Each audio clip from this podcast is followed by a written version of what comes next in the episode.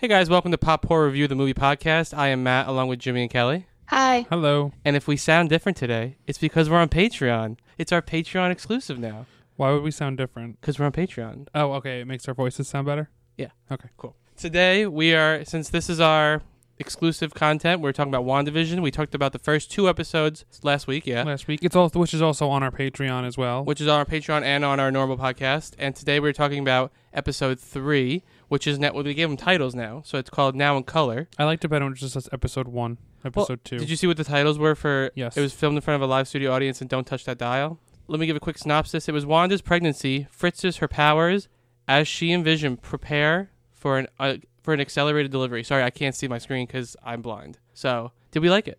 yeah. I loved it. I think this is my. I really liked it. We should have. They should have released all three of these episodes. Um. Well, for the premiere. well, can I say something? I was reading an interview with Elizabeth Olsen, and she said the reason they only did the three episodes is because in the 80s, the next episode, it's a total shift in the ep- in the show.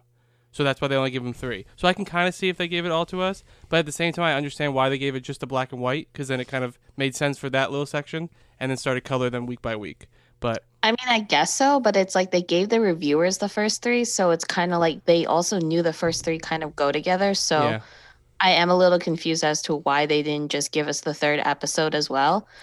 I mean, Very I don't think it really would have made much of a difference, to No, be yeah. honest. because I think I think the fourth episode is when probably because based on that last five minutes of episode three, the fourth episode is going to be, I think, is when the show is going to start to get crazy.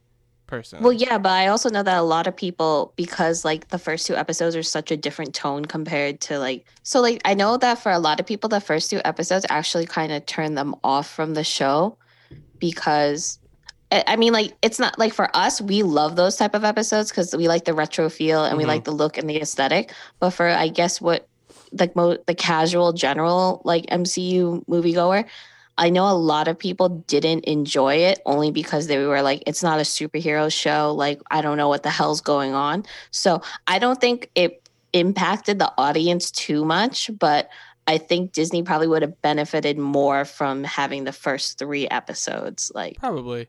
Uh, revealed.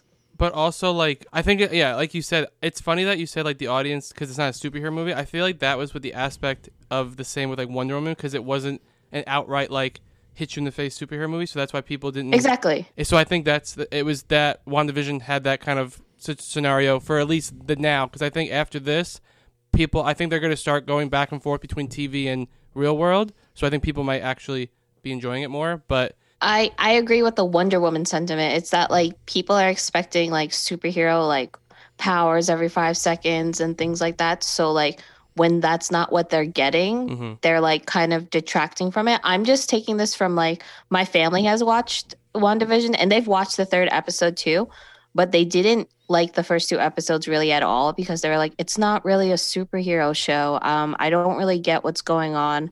Um, you know, it's not what I'm expecting. And then the third episode, they're like, oh, what an improvement because it actually started like linking back to the MCU in the present day. That's Mhm. why I'm just like for casual, like super casual general moviegoers, I'm not sure how much just showing the first two episodes like benefited it.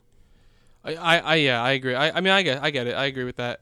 I agree. I, I, I mean, I love these episodes, but also I've noticed that on our 4K TV, I get the um, the more the I get more graininess on my 4K TV than I do on my regular TV. Well, because your 4K TV is bigger. It's show, but it's also TV. showing every little detail, which is the graininess, right? Probably. Because I noticed because that was when I first watched the 70s, the third episode, which is in the 70s. I was like, I watched it on my like a smaller TV in my room, and I was like, that was the one thing that took me out. Because like Kelly said last week, she was like, it's so it's clearer than it would have been in the time period. So I was like, oh okay. But then I watched it again on like a bigger TV, and it was 4K, and I was like, oh wow, actually like you get the aesthetic much better on the 4K, to at least for my eyes. So I thought that was interesting. I kind of like the week by week thing. Wait, hold on. What did Jimmy think of the episode? Because he was just like, yeah, sure, I liked it. I thought it What was. does that mean? I thought it was good. I think I liked uh, the second episode better. Why? Because it's more retro I don't remember what, what happened in the second episode. The second episode is when she has the magic show. just like I like the second episode better, but I I, just don't remember, remember. I just remember liking the second episode better. Um, I don't know. I just liked what was going on there. But uh, what about this episode that you did not like?